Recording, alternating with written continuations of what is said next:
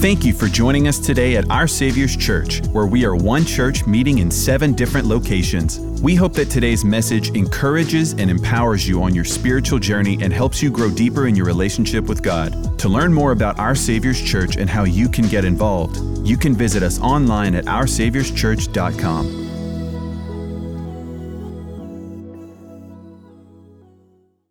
Come on, isn't that amazing? That's so awesome. So exciting to see everything that God is doing here at OSC. We're going to jump right into the word for week three, this final week of legacy. We're looking at Genesis 22, 1 through 12. It reads like this It says, After these things, God tested Abraham and said to him, Abraham, he said, Here I am. He said, Take your son, your only son Isaac, whom you love, and go to the land of Moriah and offer him there as a burnt offering on one of the mountains of which I shall tell you. So Abraham rose early in the morning and saddled his donkey and took two of his young men with him and his son Isaac. And he cut the wood for the burnt offering and arose and went to the place of which God had told them. On the third day, Abraham lifted up his eyes and saw the place from afar. Then Abraham said to his young men, Stay here with the donkey. I and the boy will go over there and worship. This is the first time we ever see worship mentioned in the Bible, and it is in the context of sacrifice. We will go over there and worship and come again to you. And Abraham took the wood of the burnt offering and laid it on his son Isaac. And he took in his hand the fire and the knife. So they went both of them together. And Isaac said to his father Abraham, My father, he said, Here I am, my son. Isaac said, I, I, see the fire and the wood, but where's the lamb for the burnt offering? And Abraham said, and I want us to all say this together God will provide. Come on, say that again. God will provide. I want to remind somebody that this morning that your provision, it's not in the hands of our president. Your provision is not in the hands of the economy, because that would be a little scary. Your provision is not even in the hands of your employer. Your provision is in the hands of the provider. That's this confidence we see here from Abraham, who has no clue what the sacrifice is going to be, but he's telling his son in faith, Philippians 4:19, I don't quite know, but I know my God will supply every need according to his riches and glory in Christ Jesus. God will provide for himself the lamb for a burnt offering, my son. So they went both of them together. And when they came to the place which God had told him, Abraham built the altar there and laid the wood in order and bound, his son, bound Isaac his son and laid him on the altar on top of the wood. Then Abraham reached out his hand and took the knife to slaughter his son. But the angel of the Lord called to him from heaven and said, Abraham, Abraham. And he said, Here I am. He said, Do not lay your hand on the boy or do anything to him, for now I know that you fear God. I love what John Bevere says about fearing God. He says, Fearing God doesn't mean that you're afraid of God. Fearing God means that you're afraid to live without God. Now I know that you're so desperate to live with God that you've not even withheld the most valuable thing to you, your son. This morning, if you're taking notes, I want to talk to you from this topic on week three, the final week of legacy. I want to talk to you about leaving a godly legacy. About a year ago, we got a phone call to the church, and a woman that was attending this location had passed away. And I didn't have the privilege of knowing this woman, but I had the privilege of preaching the funeral. And I remember going to the funeral and sitting down and watching her 25 year old son get up and begin to share about his mother. I remember he, uh, he shared about how she was an avid Dallas Cowboys fan. Come on, that's sad. like, brother, you just could have left that part out. He began to share about his mom's favorite recipes, chocolate chip cookies, and, and then he began to talk about the sacrifice and I watched as he began to weep and begin to tell everyone how for four years when he went to college, his mom worked three jobs to put him through college. Four years. And you know, it was the craziest thing because I had never had the privilege of meeting this woman, but I felt like I knew her my entire life. Because although she was no longer with us, her legacy was. Because legacy is a life without you, but still influenced by you. And I gotta be honest, as I'm sitting there listening to this young man talk about the sacrifice of his mom, I couldn't help but ask myself the question what legacy am I gonna leave? Inevitably, that day will come for all of us, and what, what are my children going to say? I love what Jason Warner says about legacy. He says, Please think about your legacy because make no mistake, you're writing it every day. I believe in the story we're reading this morning, uh, we see the blueprint on how to leave a godly legacy. Now, in the story we're reading, the central focus is on Abraham. Uh, outside of Moses, there's no one else mentioned more in the Old Testament than Abraham. James actually calls Abraham God's friend. How many like to have that nickname? Hey, my name is Joseph. People call me God's friend. Uh, Abraham's importance, his impact, and his legacy is seen all throughout Scripture. And I believe in this story we're reading, we see three things that Abraham modeled for you and I, that if you and I will model, we too could leave a godly legacy. If you're taking notes this morning, I want to give you three things, three pillars of a godly legacy. The first one is faith. Come on, say that with me. Parents, let me talk to you for a moment, moms, dads. The most important thing that we will ever leave our children is not a dollar amount in a bank account, it's not investment properties or a beach house in Destin. Although, Dad, if you would like to leave me a beach house in Destin, I appreciate that. And your grandson, John Wesley. Yeah, it's none of those things. The most important thing that you could ever leave your children is the thing that never fades away. It's the foundation of faith.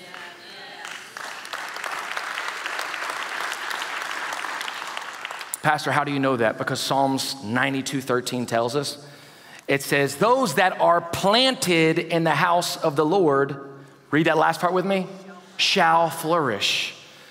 Now, I love this about God. You see this several times throughout Scripture where essentially God says, If you'll do your part, I'm always faithful to do my part. We see this in scriptures like Romans 8 28 where God says, I will work all things together for the good. Aren't you grateful for that scripture? What that scripture says is your mistakes, the failures, the failed marriage, the failed relate, don't worry, I will work all that together for the good for those who love me and keep my commands. You see that, right? We see the same thing in the passage I just read to you in Psalms. Let me just pull the room for a moment. Just parents, how many of you want your children to be blessed? What, you, the rest of you want your children to be cursed? How many want your children to be blessed? Okay. How many of you want your children just to have favor of God on their lives? Wherever they go, just favor follows their footsteps. How many of you want your children to flourish? Then plant them in the house. Because what that scripture says is if you will be faithful to plant them, I will be faithful to flourish them. And this is what we see in the story we're reading Genesis 22 1. It says, After these things, God tested Abraham.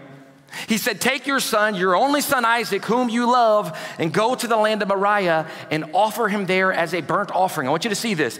The very first thing God asks Abraham to do is offer his son on the altar for God. Parents, do you know that today that same biblical mandate is true for you and I? That we're called to plant our children, the most valuable thing, on the altar for God? Unfortunately, today, I see it backwards, where families are no longer sacrificing their children on the altar for God. Families are now sacrificing God on the altar for their children. I want to remind you children are a blessing from God, and they belong to God. And every time we plant them in His house, we're simply returning the gift back to the giver. So often I see families worshiping the gift and forgetting the giver of the gift. I know, I get it. You know, I was in youth ministry. Pastor, you don't understand. I have teenagers. Like my teenagers don't like coming to church. I, I, I get it. Let me remind you God is much more concerned about your children's future than he is their feelings.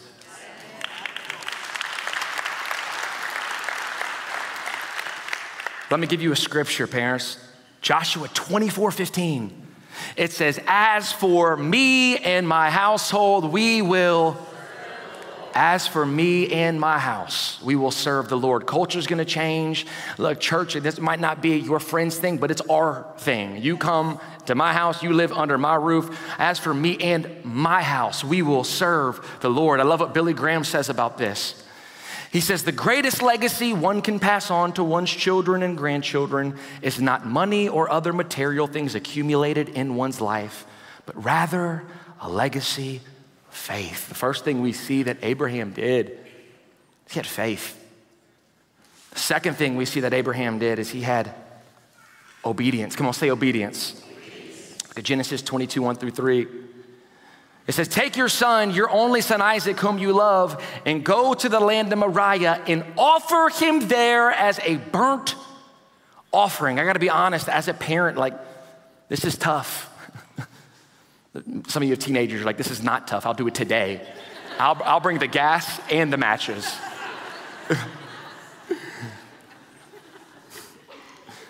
yeah, like this is this is tough. Just like that's offer my son on a burnt offering. That, that's that's difficult. And I love that it's difficult. I love this part of scripture because it's a perfect picture of what we're called to do when God asks something of us that we don't understand. What do you do when God asks you to give more than you have? What do you do when God asks you to sacrificially do something that doesn't make sense? I don't know. Well, let's see with Abraham right here. It says, So Abraham rose early in the morning. I love the Bible because the verbiage is so intentional. It didn't say Abraham went the next day, it said early in the morning. Abraham's response was radical obedience. I want to teach you something this morning. The distance between knowing what God is asking you to do and you doing it measures your spiritual maturity. The distance between knowing, okay, God, I know what you're calling me to do, I know what you're calling me to give, I know what you placed in my heart, and you putting that faith into action, that gap measures your spiritual maturity. Whenever you live a life of radical obedience, you know what you actually do? You actually put yourself right in alignment with God's will for your life. I don't know if you know this, but God has a plan for your life. Maybe this is your first time coming to church and you've been told that every day is just a coincidence. You just wake up, there's no purpose. No, you have a creator who's ordained your footsteps. In fact, I don't say that. Jeremiah 29 11 says it. 29 11. For I know the plans I have for you, declares the Lord. Plans to prosper you, not to harm you. Plans to give you a hope in the future. God does have a plan for your life, but I want you to hear me. I, I grew up in church. And I bought into this false way of thinking that because God has a plan for my life, I can smoke what I want, drink what I want, sleep with who I want, do what I want when I want. And one day I'll just fall into this plan thing. I want to help you. God has a preference for your life. It's his preferred future for your life. It's what he wants to see happen. It's what he's willing to part Red Seas to make happen.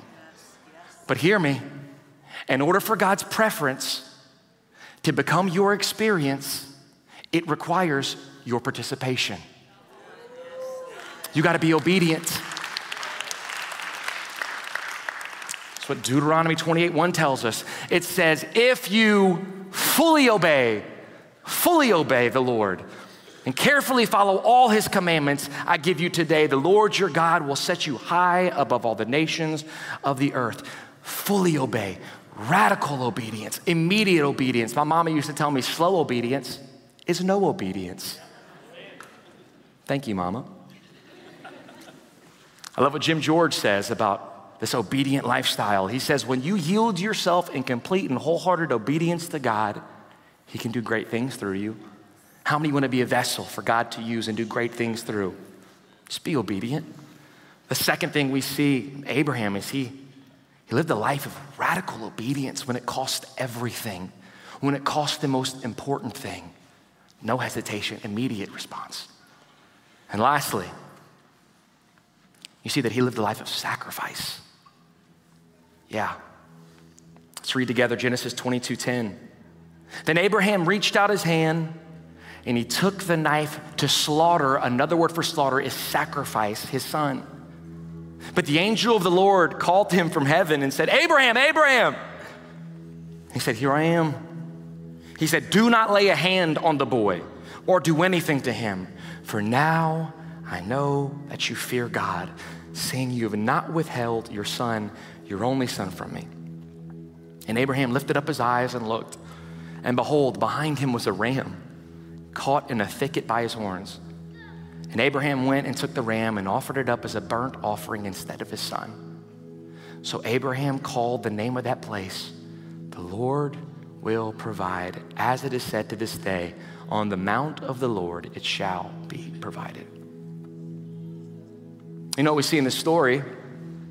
We see faith, we see obedience, and we see sacrifice. You want to leave a legacy of godliness? You walk by faith. You live by obedience. You sacrifice. We hadn't even got to the best part of this story yet. That portion that we just read, that's all what God was asking Abraham to do. This is the legacy part of the scripture right here. Genesis 22 16. It says, And the angel of the Lord called to Abraham a second time from heaven and said, I have sworn, declares the Lord, because you did your part. Remember, you do your part, I'm always faithful to do mine. Because you've done your part and have not withheld your son, your only son. Here it is. This is the legacy portion. I will surely bless you, and I will surely multiply your offspring as the stars of the heaven and the sand on the seashore. And your offspring shall possess the gate of his enemies. And in your offspring shall all the nations of the earth be blessed because you have obeyed my voice. I don't have time to get into the rest of this story, but I encourage you, when you leave today to read it because it is so profound. But when you fast forward to Genesis 26, years later, you see a 58 year old man named Isaac, who was once on the altar in this story. And a famine has hit the land. Everything's dying. People are dying, cattle's dying, the water's dried up. And he's afraid. And God comes to Isaac and he says, Hey, you don't ever have to worry. Because of the obedience of your father Abraham, I am your provider. Because of the obedience and legacy of your father, I'm your provision. What is that called? Legacy. It's legacy. Uh, I don't know what you see when you see this orange chair, but this is a symbol of sacrifice. Yeah, 25 years ago, we had a hundred of these orange chairs in an old honky tonk, and this is where we had our very first OSC service right here. Right here.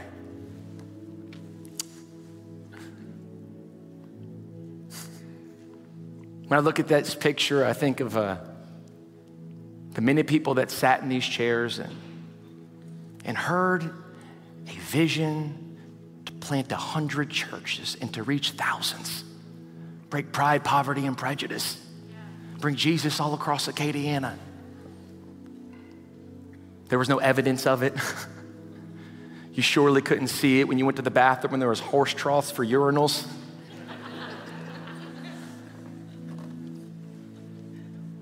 oh, I remember it. I was nine years old, and my older brother was the worship leader. Me and my Christian we're on bagel duty. And I remember my dad leaving every Sunday and he would call the people that did not attend the church. I don't know how he did it, but he would preach and take notes. Where are they? And they'd write them down and they'd go home and call them.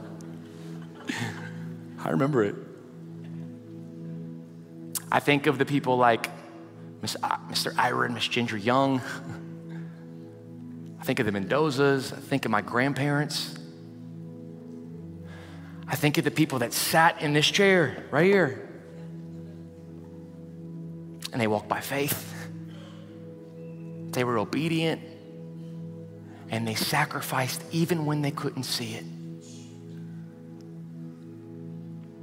And you know what you're sitting in today?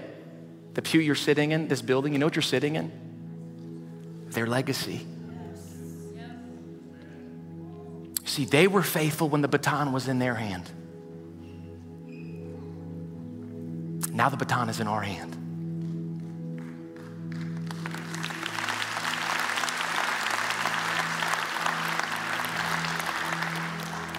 And now, I want you to hear me. It is our turn. An orange chair, a symbol of sacrifice.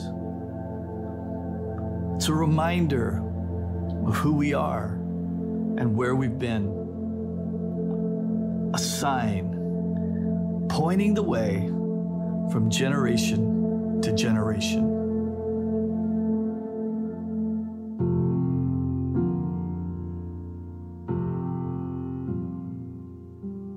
So many It's a memories. million years old. It is. I, I think I've sat in this before. This exact one feels like me. What's your name on it? Yep. It's the actual chair. It is. Wow.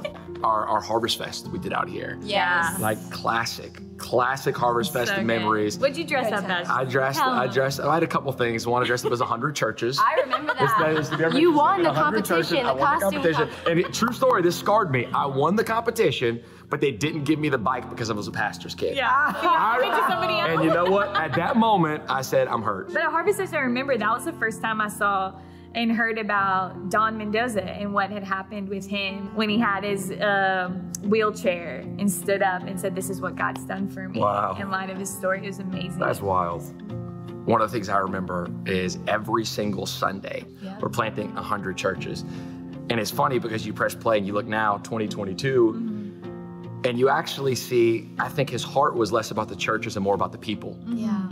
And I think he probably looked out and saw 100 people saying, We're going to have 100 of these, but you actually look out now and see thousands and thousands and thousands of life change. I remember learning about the power of the Holy Spirit in this room. Yeah. And feeling called to missions in this place Mm-hmm. and going, my identity and who I was, it wasn't just for my mom and dad, it was also for me to pick up that baton Mm. so and run as well, going, what an honor it is that we get to live beyond ourselves. I think the thing I'm looking forward to is continuing to do what we've been doing. Mm. The vision never changes. Yeah. It's just our turn to fulfill it.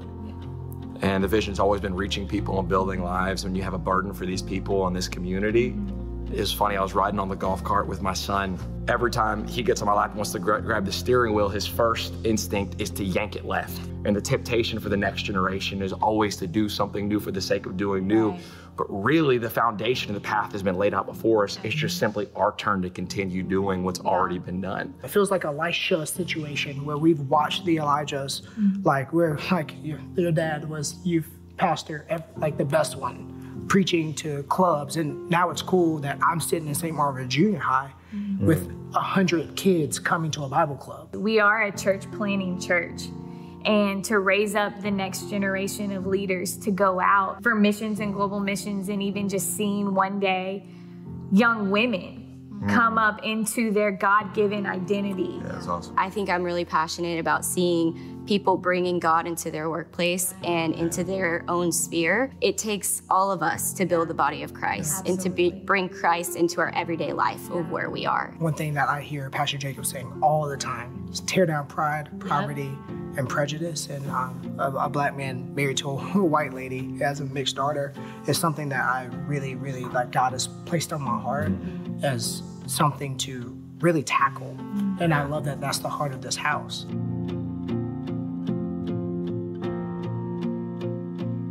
When I think about those people who were in that room, um, I get very emotional thinking about it just because if I was to go back and tell all of them, every pain, every moment, every tear that you sowed was is so worth it and has given us and the future generations to come and everyone in our house right now the strength to also make that sacrifice.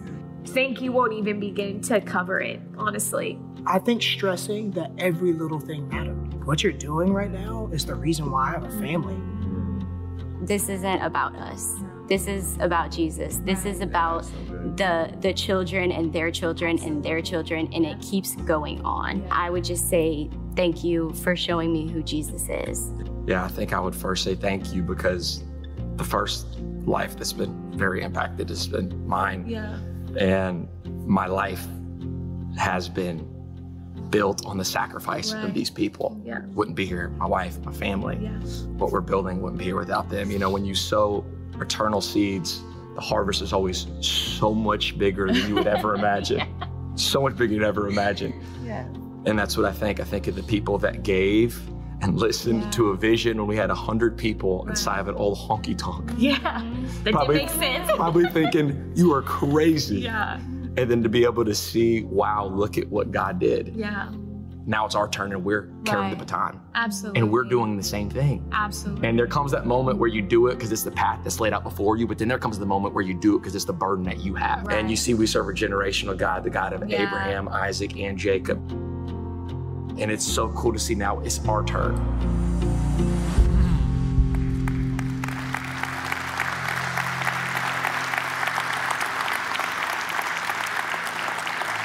Someone said that either you sacrifice for your children or you sacrifice your children.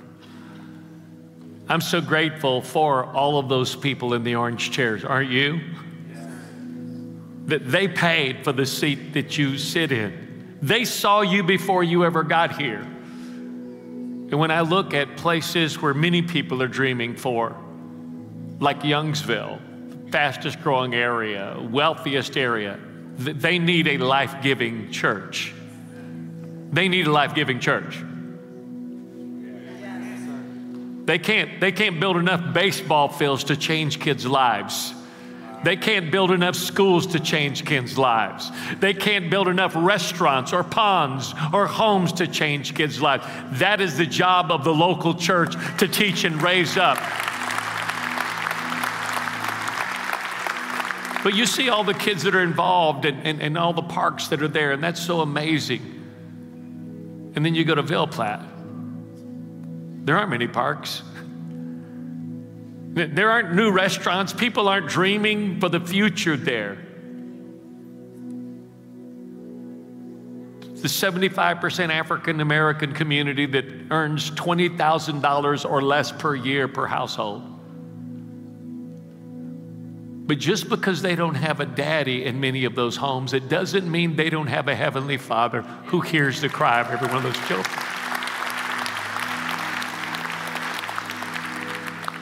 And when they're in Youngsville, they can reach out and those children can say, Daddy, can you help me? But maybe when they're in Ville Platte, they can't reach out to a daddy that might not be right there to say, Help me. But they have a heavenly father who's looking for someone to tell what he sees and what he hears when those children pray and cry out at night. And that's us.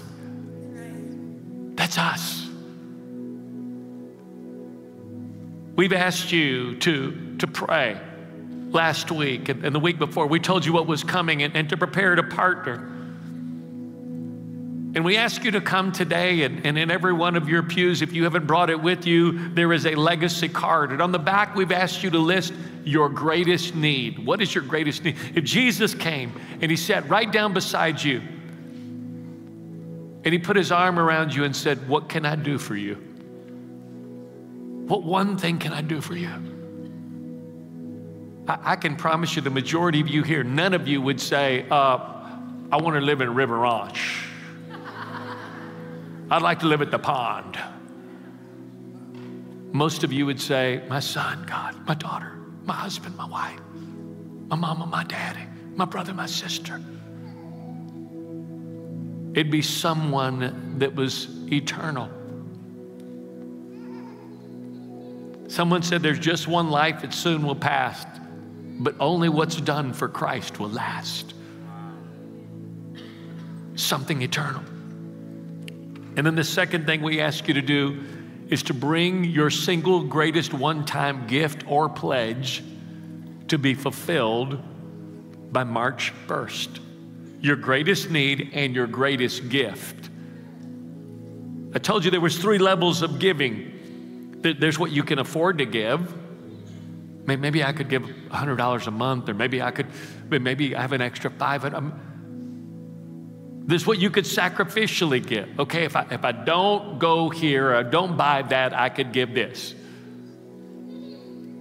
But then there's what you could give if you would partner with God and He would do something through you. I remember the first time Michelle and I took this challenge, it was to build the Broussard campus, the first building. Matter of fact, I want to tell you a story that's so good, even with that. The architect for all of our buildings has been Charles Beasley. Say that. When he started drawing our first building 24 years ago, you know what he used to say? Would you pray for my son? My greatest need is that my son, Adam, would meet Jesus. My son, Adam, would. He drew the next building, this one. Would you, would you pray for my son? Do you know who the architect is for all of our new buildings? He's someone who's so addicted to this house that he goes to Midtown one service and then comes here. Now, that's too radical for me. And it's Adam Beasley. Stand up, Adam. He's drawn all of these buildings. He now is the answer to all of his daddy's prayer.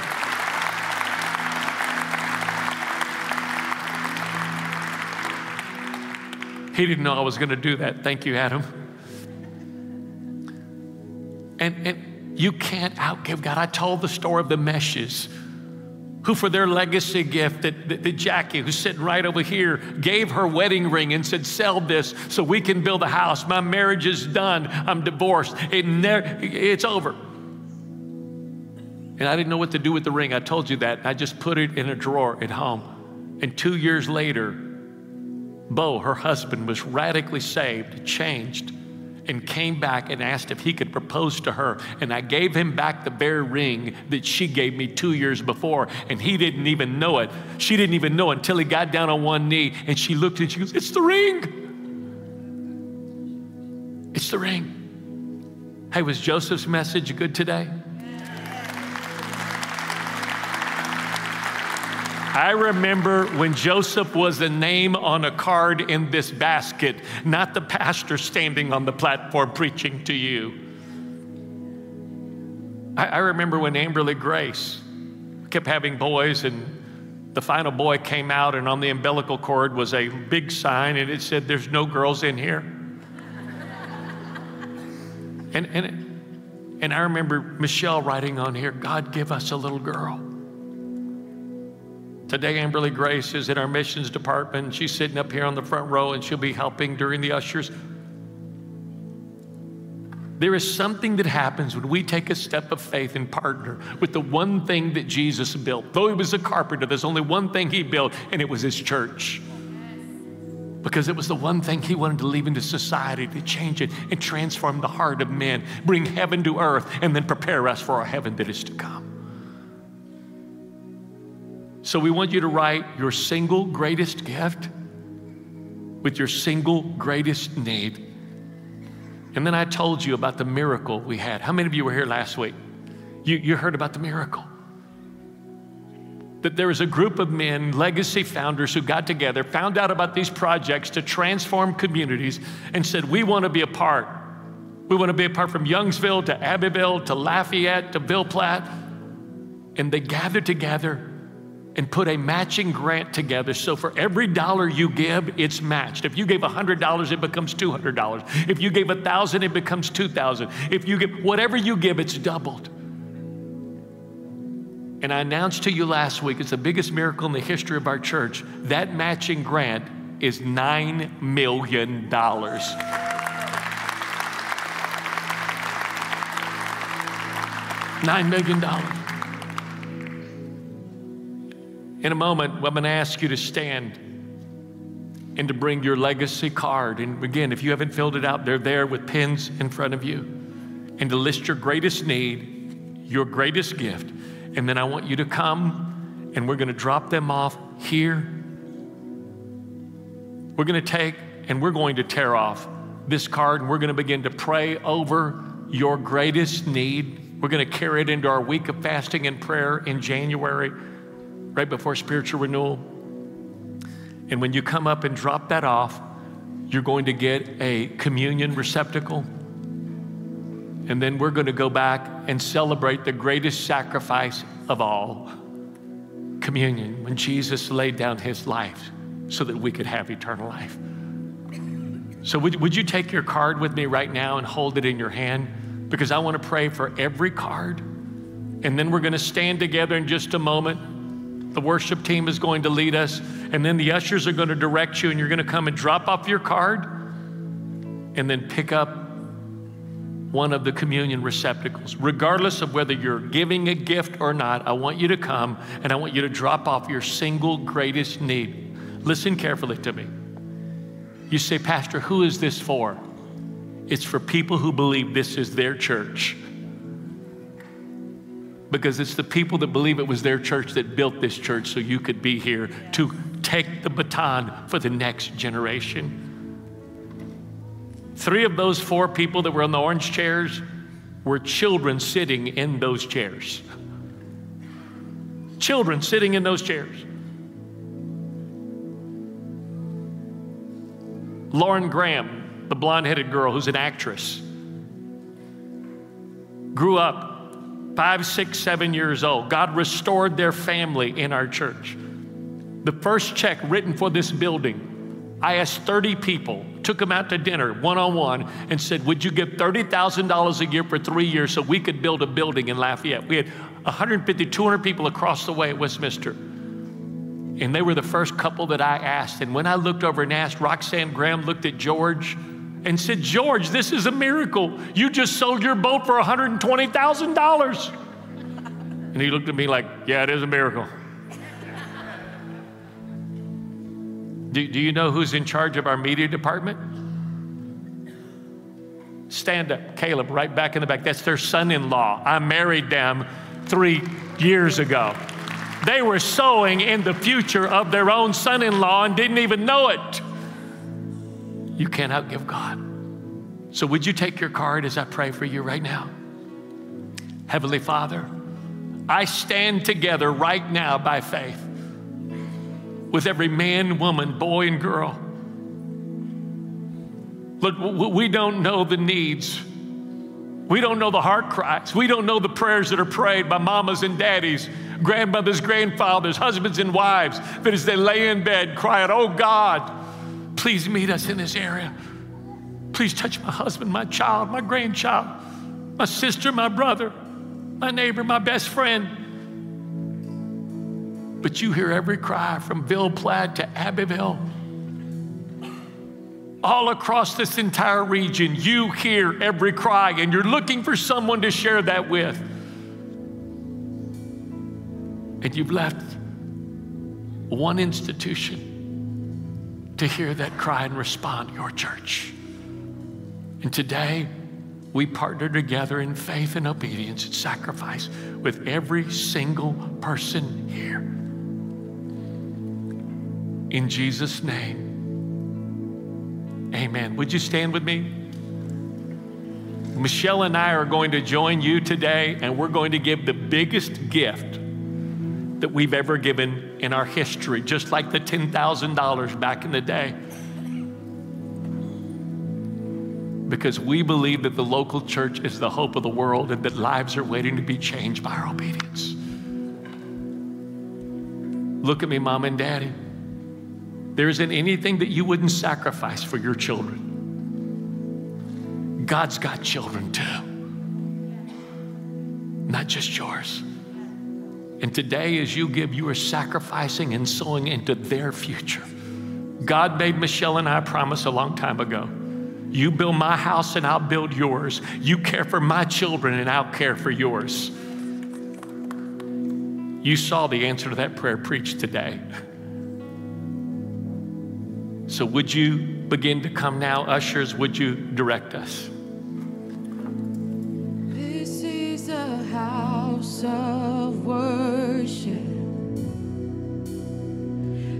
This is a place of praise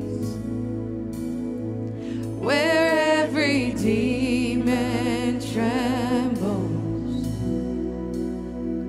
where we proclaim your name. This is, this is a house of healing, and our hearts are full.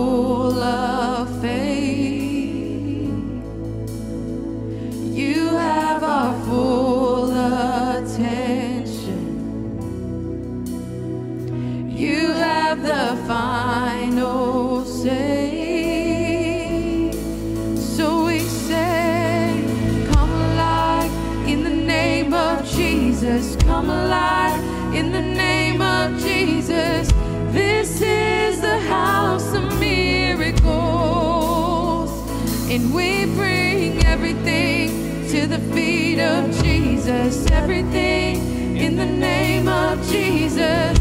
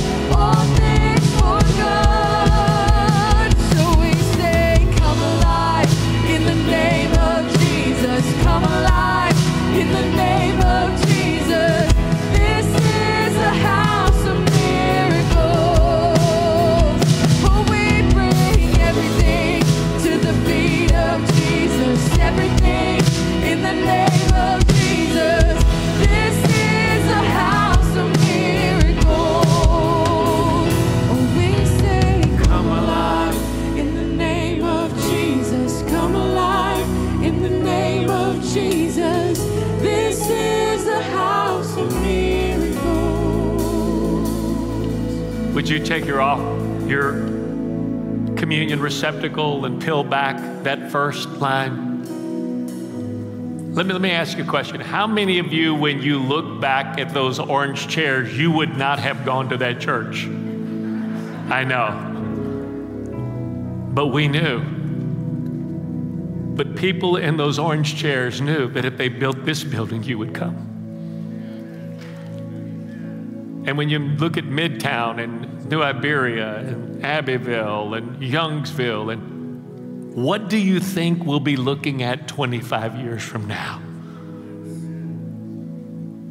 The darker the world gets, the more it needs the church. I told you last week 4,500 churches close their doors each year. 3,000 open up with a net loss of 1,500 churches. Is it any wonder that the world is getting darker? Because the light and the hope and the salt of the earth is closing its doors. What is going to happen to the world but besides it get tasteless and darker? But I am so grateful for what God is doing here and your obedience to God. Thank you. For those of you that joined in the orange chairs, I saw Kim Key, her, her mom and daddy have so much seed in this house.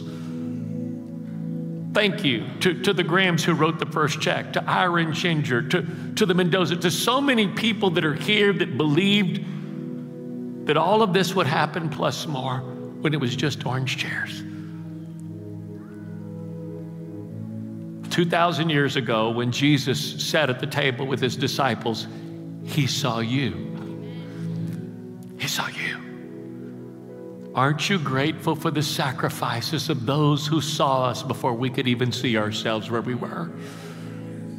So, would you take that? And I want you to hold it in your fingers like this. And the Bible says that his body was broken for us. So, would you just break it just like that?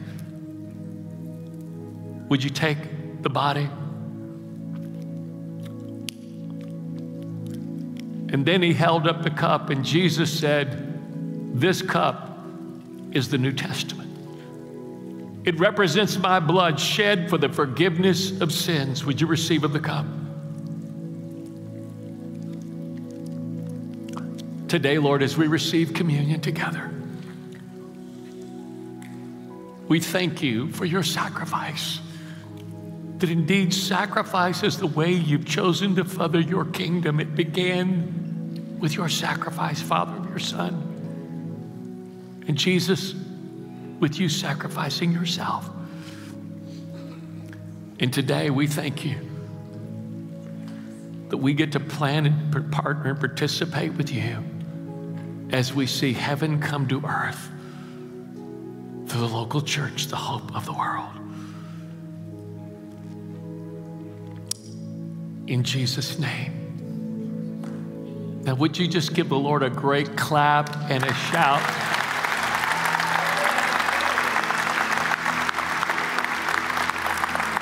I, I want to I want to bless you. Pastor Joseph's back in the back. I want you to look at him and go, You are better looking than your daddy was at that age. I just saw him.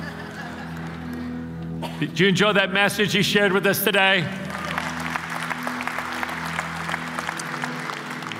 Now may the Lord bless you and keep you, and may make his face to shine upon you and give you peace, and may bless you and you're going out and coming in again. And may all that you set your hand to, seeking both God and his kingdom, may prosper and may bless it. And as your pastor, I bless you in the name of the Father, his son Jesus, and the all abiding Holy Spirit. Happy Thanksgiving. Happy Thanksgiving. We'll see you next week.